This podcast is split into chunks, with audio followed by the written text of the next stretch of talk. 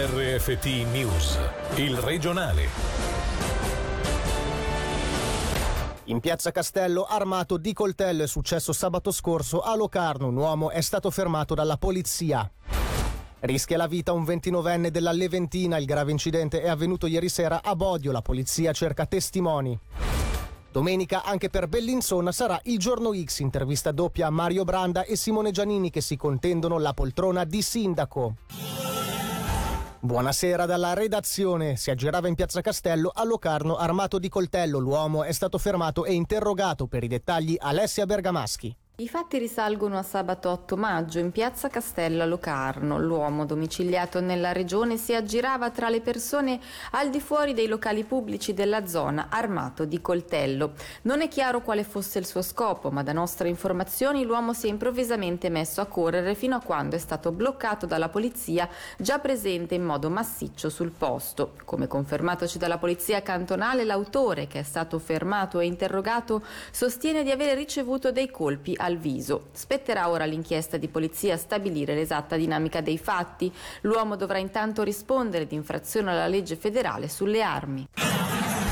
Rischia la vita il 29enne della Leventina, protagonista ieri sera di un grave incidente della circolazione avvenuto a Bodio. Stando alle prime ricostruzioni effettuate dalla polizia cantonale, l'uomo stava viaggiando su via stazione in direzione nord quando, per cause che l'inchiesta dovrà stabilire, ha perso il controllo dell'auto che ha preso fuoco. La polizia è alla ricerca di testimoni. Chiunque avesse visto qualcosa può contattare la centrale comune d'allarme allo 0848 25 55 55.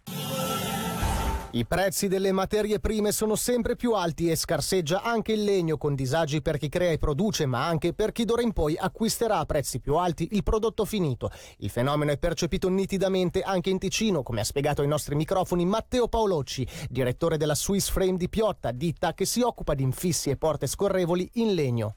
Di legno ne abbiamo sia in Ticino che in Svizzera, ma non è sufficiente per coprire quello che è la richiesta e le necessità per le grandi costruzioni, sia in costruzioni in legno che in fissi, eccetera. Chiaramente è stato pagato qualcosa in più rispetto al bel prezzo, posso dire il bellissimo prezzo dello scorso anno, ma per un'azienda come noi, come per tanti altri artigiani, rimanere senza materia prima sarebbe ancora più caro che pagare un po' di più la materia prima. Fortunatamente i contratti già stipulati con un prezzo definito non erano estremi, quindi si riesce diciamo, a ridurre magari un po' la marginalità, si parla col cliente, diciamo che il, il, dialogo è sempre vincente. Un aumento generale delle materie prime ha fatto salire il listino più o meno tra il 10 e il 12%, dall'alluminio, l'acciaio, il legno, la vernice. Io credo che la tendenza sia per i prossimi mesi ancora un leggero rialzo per quanto riguarda il legno. Spero costante e non più ancora un rialzo esponenziale come quello di gennaio-febbraio per poi andare a stabilizzarsi e a rimettere un po' a posto i prezzi di mercato. Stiamo cercando di creare un prodotto legno completamente ticinese in collaborazione anche con chiaramente altre aziende che ci permette di valorizzare ad esempio quello che è il castagno ticinese. Sarebbe veramente un gran bel prodotto da poter produrre in Leventina.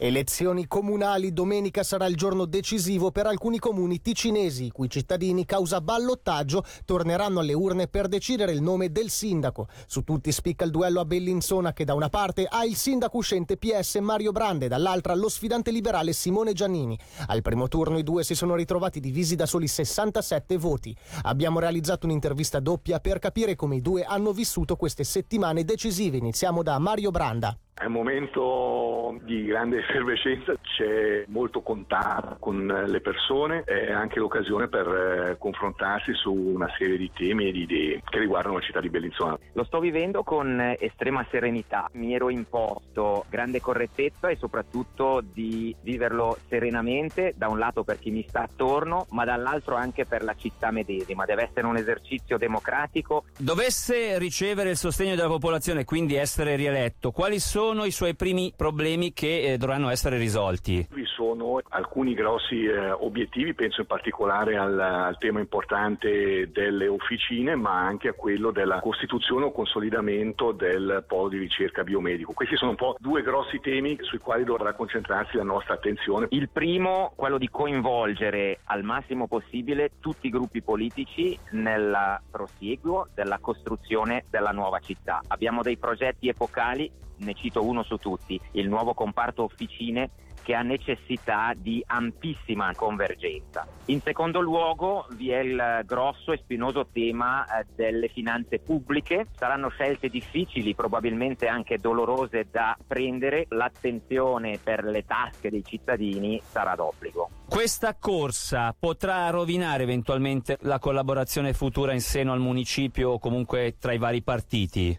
Spero proprio di no, sicuramente l'impegno delle persone c'è per fare in modo che questo non avvenga e quindi si possa continuare uno spirito di reciproco rispetto e di collaborazione. Però è chiaro che un ballottaggio come questo, che coinvolge comunque molte persone da una parte e dall'altra, è difficile valutare esattamente quali potrebbero essere gli effetti. Io non lo credo. All'inizio, accettando questa candidatura, l'ho fatto perché di fronte ho una persona seria, leale, amica e lo stesso vale ovviamente eh, per me. Quindi a livello personale e confido anche internamente al municipio, non vedo che ci saranno strascichi particolari. Quello che poi succederà tra i gruppi politici nel Consiglio Comunale sarà un primo punto da dover eh, verificare e risolvere, però confido anche che questo esercizio porti ancora più concordanza anche all'interno del Consiglio Comunale.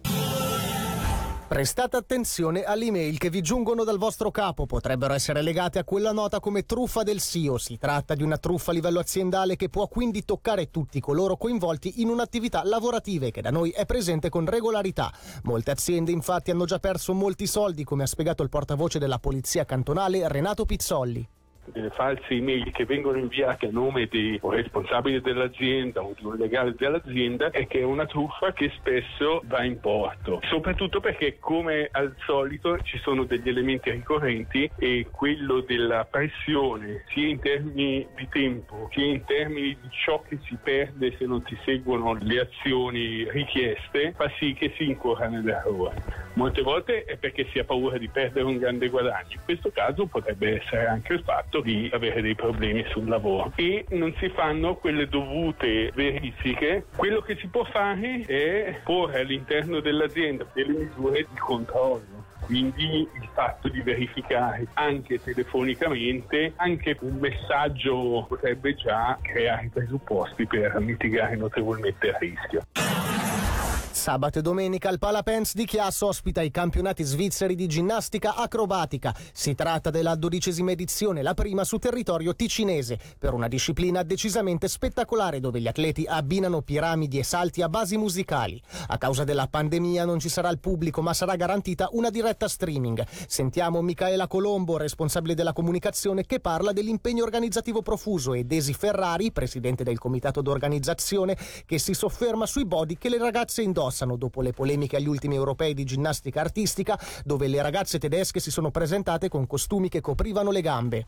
C'è stato un grandissimo impegno e grande serietà da parte di tutti questi genitori volontari. Con questa situazione ci siamo dovuti confrontare comunque con dei piani di protezione molto dettagliati, le tante misure da far rispettare, quindi anche mandare tutto alle varie squadre, le regole da rispettare e purtroppo anche la rinuncia del pubblico. E ci siamo dovuti organizzare anche con una diretta live streaming Metteremo sul nostro sito www.gmacro.ch il link che sarà eventolive.ch. Nel nostro sport Già da tempo è permesso usare i costumi che coprono le gambe, ma non è molto popolare. Penso che la ginnasta deve avere la libertà di mettere il body che le fa sentire al suo agio, ma senza che quest'ultimo ostacolerà l'esecuzione dell'esercizio. Non disturbano i body lunghi, personalmente però. Invidio le ginnaste di oggi, i body che indossano perché sono molto belle. Quelli che indossavamo noi una volta erano un po' tristi e non così belli. Anche per oggi l'informazione termina qui. Da Michele Sedili e dalla redazione l'augurio di un buon fine settimana.